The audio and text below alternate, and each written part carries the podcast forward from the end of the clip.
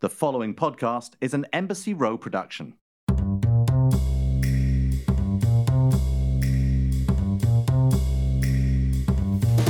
Hey everybody, I'm Marc Lamont Hill, owner of Uncle Bobby's Coffee and Books. I am a professor, a scholar, and most importantly, a book nerd. I say book nerd because I don't just love to read books, I love to read about the book. I love hearing authors talk about how and why they wrote the book, and I love talking to other book nerds about their favorite books. That's why I started Coffee and Books. It's a podcast all about books. Every episode, I sit down over a cup of coffee with the world's biggest authors to discuss the most interesting, controversial, fun, and important books. And sometimes I hang out with experts, fans, and other special guests to talk about some of the greatest books of all time. Well, today we have a return guest. You, you heard him a few weeks ago offering his brilliant analysis on President Barack Obama's memoir, A Promised Land. And now he's back to talk about his own brilliant book of poems. It's called Finna. His name is Nate Marshall. Nate, good to see you again, bro. What's up, man? Good to see you. Now, last time you were here, I, you know, we started off with the coffee question. And if I remember correctly, you were drinking tea. I was drinking tea, yeah. How, how about this week? You still on your tea kick? So this is today I have a turmeric tea, which is not no no caffeine, but like, you know, anti-inflammatory, all that. I was gonna say I drink coffee like once a year. So Exactly. You're making us all look less healthy. Is it turmeric? Are you feeling okay? Is that like a, a preventative measure or are you trying to heal from like a, a a cold or something? no, I'm I'm good. I just I do it probably like once or twice a week. Okay, that'll keep the Rona away too, I heard. Absolutely. So you're also, by the way, the first person to come on the show uh, as a poet and with a book of poems. So as I was preparing for the show, I was like, I don't, do we read the poems? How do we talk about it? You know, because I, I haven't really interviewed people about books of poems very often. Yeah. But first, talk to me about your journey. You're you're you're an English professor. You're a, an essayist, but you know you, you wrote this wonderful review of the Obama memoir. But you also, as your primary writing vocation, a poet. So yeah, I mean, I sort of came to poetry pretty young. I was like in middle school. And I think I, you know, I just sort of started writing little things. And this was also around the time of like Def Poetry Jam and all that. And so, you know, I, I saw Amiri Baraka on there and I was like, oh, oh, wow, okay, this is it. I want to do that. And at the same time, I was also getting interested in hip hop, right?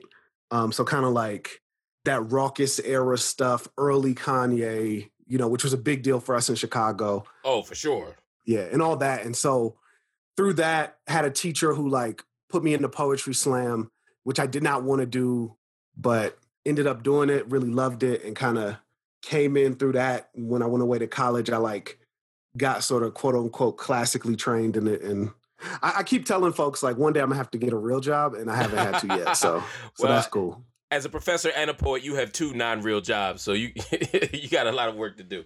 Absolutely. So, coming in as as a poet, putting together a book like this, uh, first of all, the name Finna, I, I was struck by. Obviously, in the South, they say it. Up here, we starting to say it. Chicago, that's y'all. That's y'all first language. Uh, talk to me. Why, talk about the title and, and why you decided to have a book that focuses on the Black vernacular. So yeah, I mean, in some ways, like this book, it kind of comes out of the journey of my first one. So the first book is called Wild Hundreds, which is uh, like the far south side, part of the city of Chicago I'm from. One of the things I enjoyed about that book was the way in which the title was a signal to people, right? So you see, like anyone, especially anyone black from Chicago who sees the words Wild Hundreds on a book, they're like, wait, what is this? And they start, you know, their eyes sort of perk up and they engage with it in a different kind of way. And so I was, you know, whenever I title things, I think about how do I get some version of that kind of reaction from whatever the audience I'm trying to sort of speak to is. But beyond that, I also think about there was this thing that happened when I was touring the first book, right? So I was, you know, I was doing small colleges in the Midwest and um, and sort of all over, right? And often reading poems for like predominantly white audiences, right? You know, you have the the line after where you're engaging with people and I kept getting this thing from non-black folks where, especially white people, where they'd be like, "Oh, like your poetry is so good, whatever, whatever," but it's so sad, Mm. right? That was interesting to me because I'd really, I mean, I thought of the book Wild Hundreds as very, as very much like a celebratory text, right? Certainly, there's difficult things in it, but it was like fundamentally like me sort of trying to put on for where I'm from in the way that I think like a lot of my favorite hip hop albums do, right? And so coming out of that, I didn't want to answer back to that, right? But I did have this sense of being misunderstood. And so I was like, okay, well, how do I sort of use what I've learned from that or use that energy not to speak back to this sort of like non-black not even critique but like diagnosis but how do i actually like talk to my community and also make it very clear that i'm talking to them like one of the things that i've been really that's been really cool to see about the book since it's come out is like whenever i talk to black folks they always have some relationship to this word right if it's like oh this is like a thing my grandma said or i had cousins who said it or i used it in school once and got in trouble or whatever whatever right and that felt to me really rich, like a really rich place to sort of dig in. And you and you you absolutely dig in. Uh, one of the places you start in this book, which I, which I found incredibly interesting, was the section around the other Nate Marshall and really wrestling with your name, with your identity, and with almost other imagined selves, right? Both real in the sense of you know whether it's the white racist on the other side of town or or other possible sort of articulations of the past and the present of what Nate Marshall could be. Talk to me about that section and, and why it was important for you to wrestle with that. So, you know, I, I don't think I initially intended on uh, writing a whole series of poems about this experience or this dude. So I guess like for for the listeners, there's a guy named also named Nate Marshall who lives in Colorado who a couple of years back was in like a primary for a Republican like state house race or something and it got uncovered that he had ties to like neo-Nazi groups and he got pushed out of the race. And you know, this was around the time the first book had come out, and so I put a Google alert on my name so I could like catch interviews or mentions that you know that didn't like come to me direct. And I saw that, and I was like, hold on, like, fam, what? And at the time, I was um actually teaching the book The Other Wes Moore, and Which is what I was thinking about when I read. I was like, I, I, yeah. I, was like, this is why I'm not a poet because my my shit is corny. I was like, I would have called this the other Nate Marshall, and then I was like, oh, it's because of Wes Moore. Okay, and then it, it, all came. But I was like, it's an interesting yeah. sort of parallel. Yeah, and so right, so like you know, I was I was reading this book and I was thinking about like two people who share a name but diverge in ways, and you know, in that book, like those characters are sort of relatively close in some ways, right? In a way that I don't think me and the it's not a stretch to say me and the other Nate Marshall are not, but that did like you know, spark my interest in a particular way. And so I wrote the initial poem, what I think is like the first one of that series. And eventually it became a kind of a motif I was interested in for the book, especially because, you know, in a lot of ways, I think the book is about harm, about what it means to like be harmed or to harm and how one sort of steps, transforms from that or steps back from that or whatever, right? Like I owe a real debt to a lot of like abolitionist thinkers and organizers who I was in conversation with or just following the work of as I was writing a book. There's a way in, in one of the poems where you showed an interesting connection between you and this other Nate Marshall that really stuck with me. You said, Every time I've said, What's good, nigga? It's possible we've matched our mouths symmetrical around the two G's in the middle. I won't lie to you, Nate Marshall, or to myself, Nate Marshall. I too have hated a nigga and lived a tweet to tell. I too have sat suspicious in my basement, wondering who was coming from my country. I too have Googled myself and found a myself I despise. Man, I was running around the church when I heard that. I appreciate it. Uh, you know, so one of the things that I think about a lot in poetry um, and just in writing more broadly, like what it means to tell stories about people, is I don't want to make anybody a monster, even the people who I have to like critique or indict or try to like shake something loose about, right? Mm-hmm. And, and certainly like I think if we're thinking about the sort of phenomenon of racism or anti-blackness, especially in this country, you know, those things are shared, right? Like they're not specifically the province of white people, even if they certainly white folks' ways of engaging with anti-blackness have a have a particular and outsized harm. And so, yeah, so I don't know. I'm I'm always like in those poems, I think I'm trying to like, yes, reveal something about him, but also reveal something about myself and also like think through what are the sort of ways that we are connected as a kind of human, as just as people, right?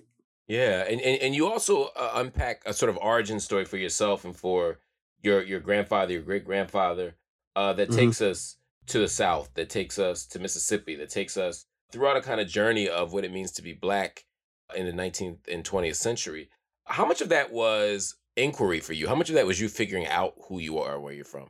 there certainly was a lot of inquiry. Like, I think the way one does research for a book of poems is perhaps different than the way one might research for a novel in terms of world building or certainly a nonfiction, like academic text. You know, but as I was like writing the book, I was doing, you know, family history and like lineage type stuff. And so that definitely informed those things. And part of the thing, and even part of the thing that sort of drove me to do the kind of like ancestry.com thing that I think you know has been popular for the last bunch of years was that I actually can't really trace my so my my last name Marshall my grandfather was James Marshall my dad's James Marshall Jr but I can't really trace that name past my grandfather in part cuz he died when my dad was a kid but also because he was raised by the father who he knew was not his birth father and so everyone else in the family has a different name and so you know, so I was in part just trying to like figure out like, okay, who is this dude? Where does he come from? I know he comes from Mississippi, but like, you know, who were his people in that sense? But it, it made me be able to go into sort of speculative space of like, man, this dude could be related to me. I literally don't know. And and often like so much of I think black folks' relationship to family is is really enmeshed in not knowing, right? Because we've had to live through so many traumas or experience so many historical traumas that have cut us off from lineage. Mm. One of the things you do in this book is you use the N word, as they say. Mm-hmm. You say nigga a lot. And I, I find it quite quite engaging and, brilliant, actually, some of the ways that you use it. Both the hard R, as in the, the piece on nigger joke, but also nigger in terms of pieces that are written for your niggas, or using nigger sort of matter of factly as a stand and a proxy for all kinds of stuff uh, around blackness and identity. Some people do that for shock Mm-hmm. It seemed like you were far more intentional and nuanced with why you and how you were using the word. Can you talk about that a little bit? Yeah, for sure. I mean, you know, what the last poets they say what I love niggas, I love niggas because niggas are me, mm. and so that's part of it. I think the thing that really drove me to be a poet, aside from any any of the the other things I mentioned before, was just that I grew up a reader and I grew up with a grandmother who was a librarian. Yeah. And she was constantly using words I didn't know, know and those words were both like, you know, just sort of slang and invented language. And they were also, you know, sort of really elevated diction because she was a really educated person.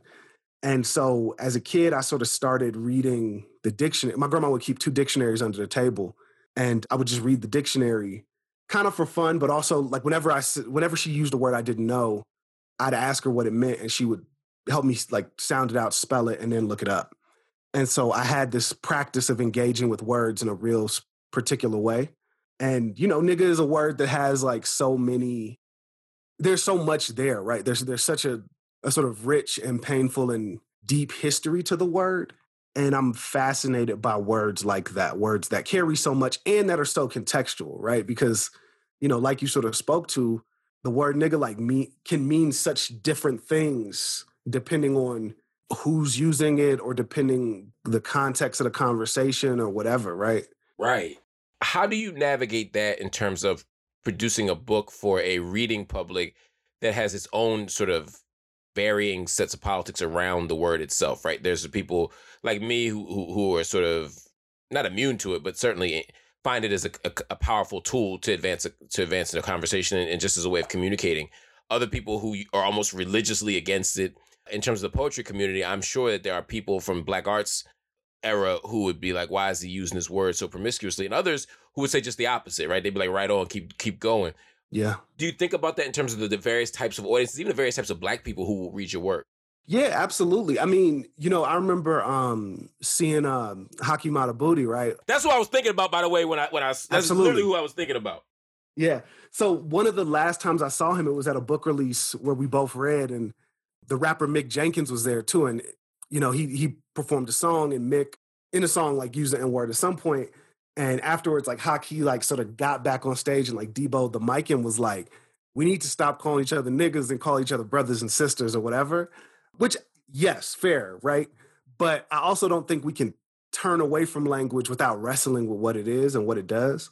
Mm. Maybe this is naive of me, but I I I love the word. I think it's again, I'm like fascinated by it in part because I'm fascinated by the history, but I also think there's something so intimate about a word that you can use with your people or that certain people can use with their people that other folks can't or won't, right? In the same way that like I call my mama mama and other people don't. Yeah. People outside of our family don't get that privilege. And so, you know, I dig stuff like that, right? Like when I call you Noop, it means a different thing than, you know, someone just sort of out random in the world says it to you because we're connected in this way. You know, yes, like the N word absolutely has a lot of particular pains that we need to deconstruct and understand and try to heal from. But I don't, one, I don't think we achieve that healing by looking away from it or by putting things in this sort of like bright red box that we can't use, especially as people that are impacted by the violence of the, those things. And two, yeah, I do think that there is a kind of intimacy there too that I admit I'm hesitant to let go of. That totally makes sense. You mentioned your your mom. There's a piece you have here that really introduces a section to me that really forces us to wrestle with gender and identity, and it's called "My Mom's Favorite Rapper Was Too Short." Yeah. The section's called "What's My Favorite Word," which of course invokes "Too Short" itself, right? Uh, I, I was listening to "Blow the Whistle" this morning after reading the book. Against my will, brother.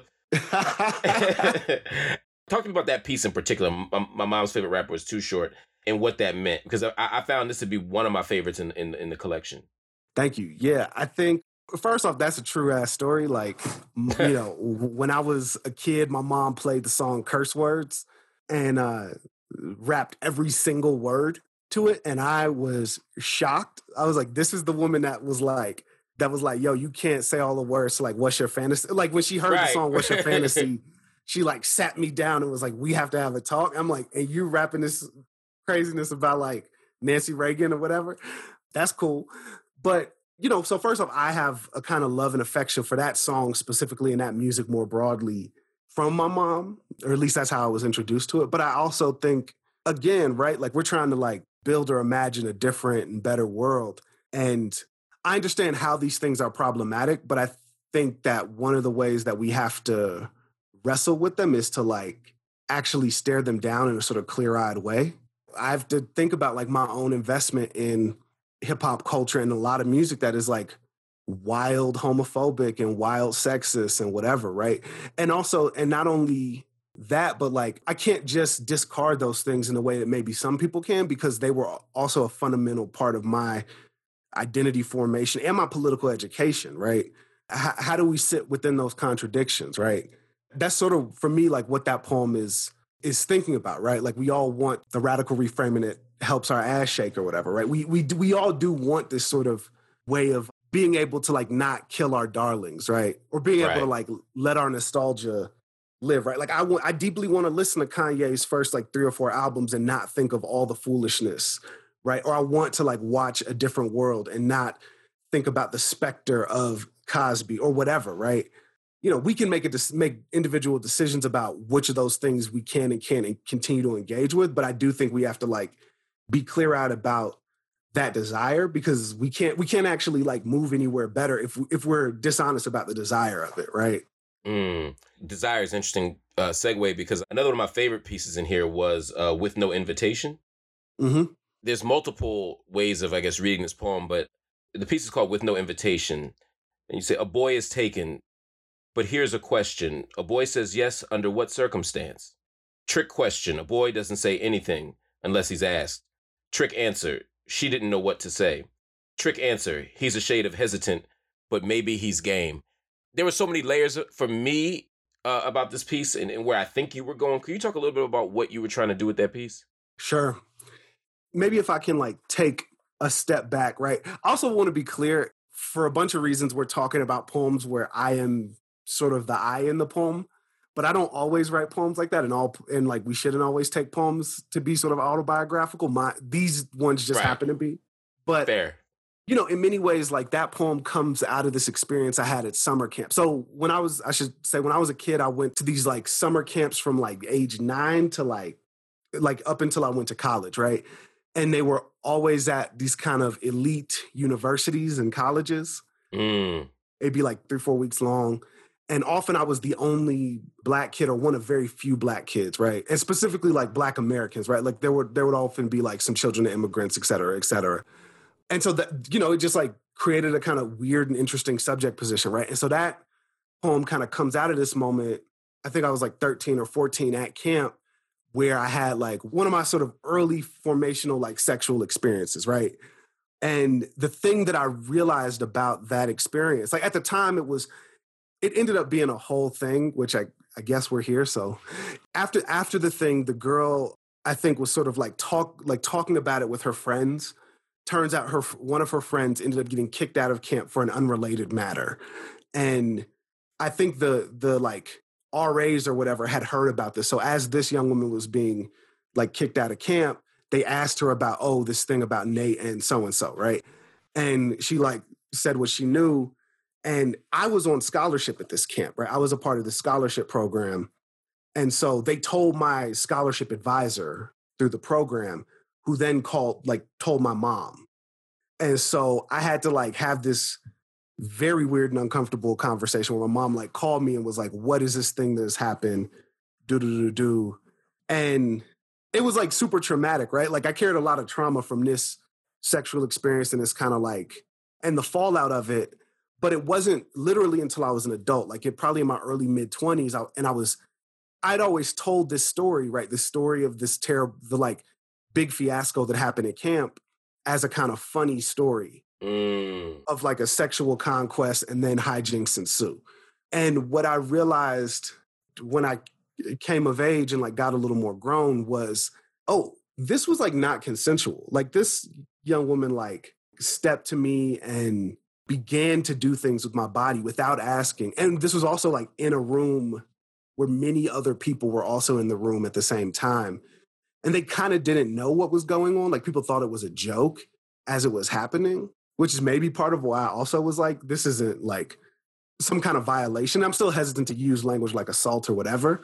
Yeah, yeah. I think in reevaluating that experience with more adult perspective, I had to wrestle with or think about well, how many for how many young men like is this kind of the case, right? Where either older or more sexually experienced women are kind of initiating them, and often we don't code those things as the kind of violation that they are but we think about them as as a sort of conquest, as like, yo, I have so much game, I got whomever, right? Like, um, there, I remember reading an interview years ago, like Chris Brown, right, and he talks about, I think like losing his virginity to his babysitter or something. I'm like, dog, yep. you got you got taken advantage of, right? Or you know, R. Kelly has a history, uh, uh, you know, in addition to being like a sort of terrible abuser himself, he has a sort of long history of abuse throughout his youth. And so that was the thing I was interested in wrestling with. And I guess the last word of that poem is game, right? Yeah. I was thinking about all the sort of the things that we hold in that word, right? So game in the sense of like, you know, how you like kick it to women, game in the sense of the thing that gets hunted, game in the sense of being ready for something, right? Yes. That word did so much work in that in that poem, man. Uh, maybe he's game it shook me, man. I, honestly, it, it was so beautiful and so powerful. And there's a way that so much intellectual and political work's being done through those poems. We talked before when you were uh, we were talking about the Obama memoir. You said Obama's memoir was long, and for you as a poet, you like things to be shorter. You like efficiency. Yeah, the um, what is it? The poet DJ Renegade Joel Dias-Porter says this quote that I often like tell my students, which is, "I take every word out into the alley. I ask him, what the hell are you doing in my poem? If the answer is nothing, I cut him." And I think about that all the time. wow. I love that. I yeah. love that. I'm gonna use that as a model, not just for I'm not a poet, but but just as a writer, there's something about there's something about that that I think is incredibly beautiful. Wow, and powerful. Damn. Yeah. All right, man. Well, let me let me let me let me ask you about a little bit about process for you. Yeah. How does one go about the work of writing a poem, right? I mean, you know, essayists talk about writing every day, you know, working with ideas, you know, historians tell me how they go in the archives, they dig up a bunch of stuff and then they they start plotting and organizing and writing. I know what my process is. For poetry, do you find it to be different than your other than your other forms of uh, of writing? I think for me, every poem sort of starts with a story I want to tell, and I think some of that maybe comes from like the influence of my grandmother, who was always sort of like sitting with like with me specifically though also my sisters and like just telling us stories about growing up in alabama or about you know this instance when she first started working for the uh, public school system in chicago or whatever and so that's really my kind of impulse and i grew up like loving folk tales and listening and reading those a lot and then for me from there the story things can get much bigger or much smaller. So, like, there are some poems in there that cover a 400 year sweep of history. And then there are some poems that are a literal, like, single moment in time, you know, and, and it really becomes like a meditation on a single image from that moment in time, right? But I guess as a matter of like idea, that tends to be what one of the things that sparks me. Also, I think I'm I'm sparked, and this book is is a lot of that. Like I'm sparked by just language that I love, right? Mm. So, you know, words, turns of phrases, uh, various quotes, and so I'm I'm often jumping off from that. But my I, t- I say like my writing is a lot of revision. So, like this book was, I think it went through twelve drafts, Ooh. and then like even beyond that, yeah, like there are poems in here that probably have been worked over, reworked, or rewritten a hundred times. And then there are poems that are like, like there's a poem in here that's a version of a poem I wrote when I was like 16. Oh wow. So do poems get cut as well? Is it just that you reshape poems until they're ready, or do you also say, you know what, this just isn't redeemable, and you just throw stuff to the to the side? Oh yeah, poems get cut a lot. Like that's a big part of the revision for me. So like when I wrote the sort of dra- zero draft of this book, I think I wrote to like 120 pages or something in the Word document, and then I cut it down to like 70, and then mm. I wrote back to like 90, and then I cut it down to like 80. Yeah, there's a I'm I'm like pretty ruthless about being like, this doesn't work. Bye. Maybe it'll end up somewhere else. Wow. Do you um do you write every day? I do not write every day. There have been points in my life where I have. One of the things I tell my students is that I think poetry is is a discipline of noticing. And the thing that I fear about writing every day at least for myself, I can't speak to other folks, is that if I'm always thinking about, oh, this is going to make it into a poem or whatever, if I'm if I'm like doing that constantly, then I won't always like live enough in the in the set of experiences to then be able to later on like take a step back because as I'm going through it, I'll be thinking, how do I make this into the poem, right? And I found myself when I was younger I think often doing this, right? Which which in some ways was clarifying, especially when I was a very young person. That was like a clarifying impulse to understand, like, oh, poetry, whatever I do in my life, poetry is gonna sit at the center of it. Yeah. But yeah, I don't I don't want to like be going through life and be like on a walk with my partner and thinking about how this is going to make a beautiful sonnet. I just want to like go on the walk and like connect with her. And then maybe later on, when I come to the page, it'll play out there. But uh, but just to like take some pressure off of how I live life. But I do, I will say, I do think again, like I have an expansive vision of what it means to write, quote unquote. And so, given that, like I write every day in the sense that I do something in service of the work every day, right? So I read every day for sure. I listen to a lot of things. So like I've listened, you know, like I'm a big fan of this podcast. I listen to like dozens and dozens of podcasts you know, just all sorts of things. And I'm constantly just trying to find stuff to pay attention to because for me, that's a part of the writing. But I, I don't like compose words or cut stanzas every day. What do you read? What, what, what kind of stuff do you find to be most uh, inspirational, most compelling, most generative? Mm, I think my reading tends to follow my interests rather than follow like sort of genre prescriptions. As a kid, I loved history.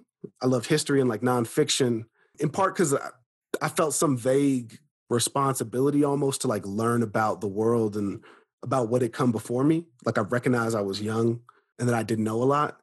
And I think that impulse still sort of holds true. So I still read like a, quite a lot of biography.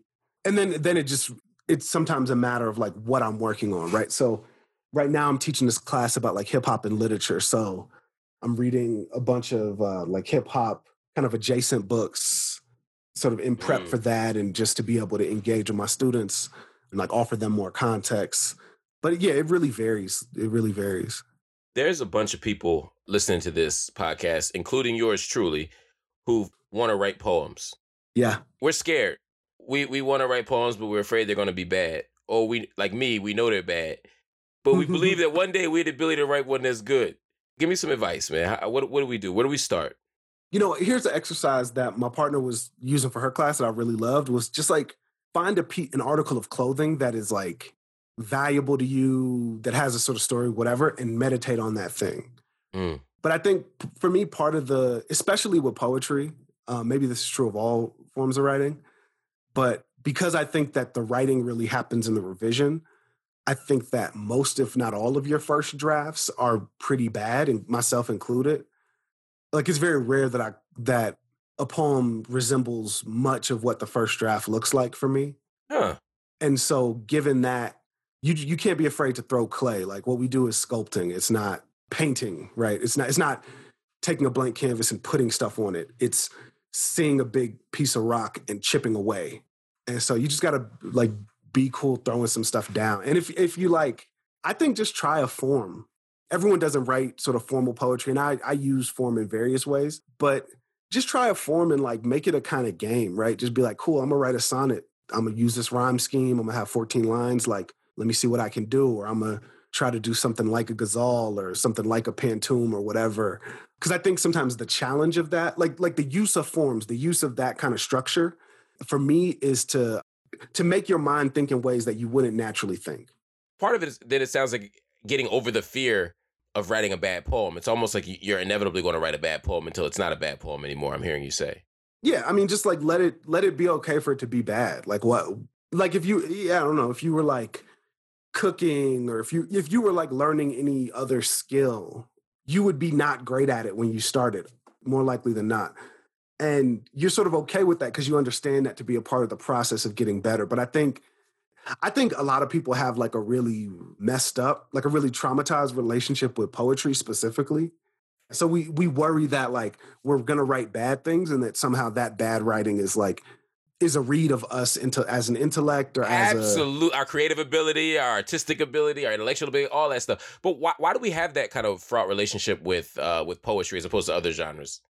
Because a lot of times when we're first taught poems in school, we're taught them as like non-mathematical word problems Mm. and the you know and they're not in a lot of them aren't like intuitive to to most people and so you begin to think like oh i'm defective because like i remember i, I didn't understand meter for a long time right like through grad school frankly Wow. and i often thought like there was something wrong with me for not being able to like hear iambic pentameter or whatever and then i kind of like i actually i wrote an essay about it and it was the process of writing that essay was helpful. Is like oh well part of why i don't understand words in this way is because for me words have been a malleable thing right? Because my grandma might mispronounce a word or might pronounce a word in a variety of different ways or like you know i come from a tradition of hip hop where we're constantly like mispronouncing or pronouncing words with certain accents or sliding words so that they rhyme in various ways. And so the idea of a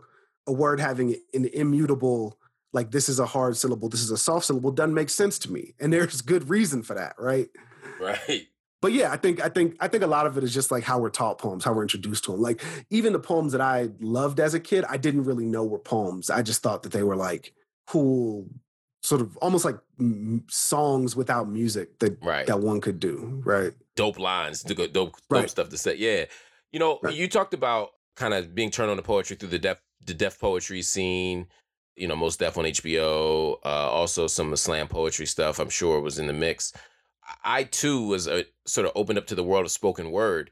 You know, I came of age around the time when Love Jones comes out in 1997. I come of age, you know, when when the Black Lily in Philadelphia, you know, is doing its thing. And for for in addition to the Roots and Jill Scott and Erykah Badu and all that, there was also a huge part of that that was connected to spoken word. And we were all like obsessed with it for a while. We all watched it on TV. We all wanted to go to the slams.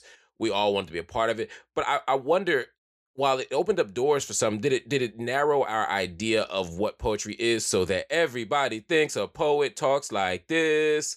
And, and you know, like, and for some people that's very trite and, and not very interesting. Did it overtake much of, of of the written word? Did it overdetermine sort of what poetry could look like for young young black writers? I mean, what did that movement do, both good and bad, in your estimation for for writing for for poetry? Yeah. I mean, I think it was good in the sense that a lot of kids who maybe would otherwise have wanted to be rappers have been interested in like being MCs because that was, you know, a kind of dominant uh, and still is like a, you know, like a sort of dominant cultural force or cultural figure. Um, realized they didn't have that much rhythm, but they could write and they could like build images and tell stories. And so Yeah. they were able to like do some stuff.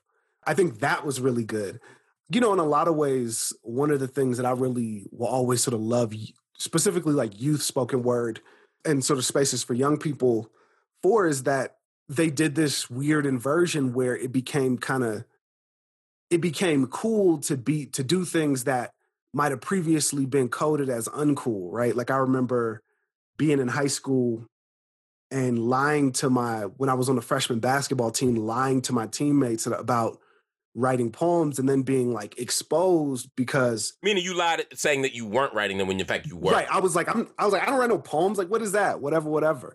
And then um you know like some of the guys on the team's girlfriends came to an open mic and i like kicked poems at it and they went back and told their they're like oh like your teammate nate he's so good whatever whatever. And there and then like it was a point where i think before the city championship or something the coach asked me to like kick a poem for the whole team and people like show respect and so like there's this weird inversion in which i think things that could be uncool or be especially for like young men they had some social capital and i think that that was really great. Also like those spaces for a lot of young people myself included i think were really important in our kind of political education right and how we came to to see and think about the world just from a political perspective. Like I don't think that a lot of the sort of organizing and you know political outgrowth in this era of Black Lives Matter happens the same way without um, spoken word, and specifically use spoken word that really kind of takes root in a bunch of these cities in the late 90s and into the 2000s.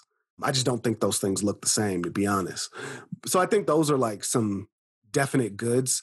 But yeah, I mean, sh- certainly, I think yeah, there there are ways in which it can narrow the the idea of what a poem is or what a poem can do or you get a sense that all your poems have to be political or have to have some kind of you know radical political statement at the center and that might not be your ministry as a poet like you might be mm. Someone like say a lucille clifton not that her work has no political import but you know in many ways like her her work is i think in many ways shines the best where she's able to sort of give us offer us sort of life observations, right? And even the most powerful political statements in her stuff like come not from some notion of like her being an activist or something. They come from like her being like this is this is me taking stock of my life, taking stock of the world as I'm as I'm experiencing it. So I think that that is definitely a, a challenge, and I still you know do a lot of work with young people, and I'm often trying to do things to like break them out of their modes but uh, you know, I also think that so much of that is just a big part of maturing as a writer and maturing as a thinker is like learning how how to sound like yourself. Do you sound like yourself? I try to. I definitely am a shadow of the people who influence me, but you know, I think I've begun to to like step into a kind of into my own sort of thing, hopefully.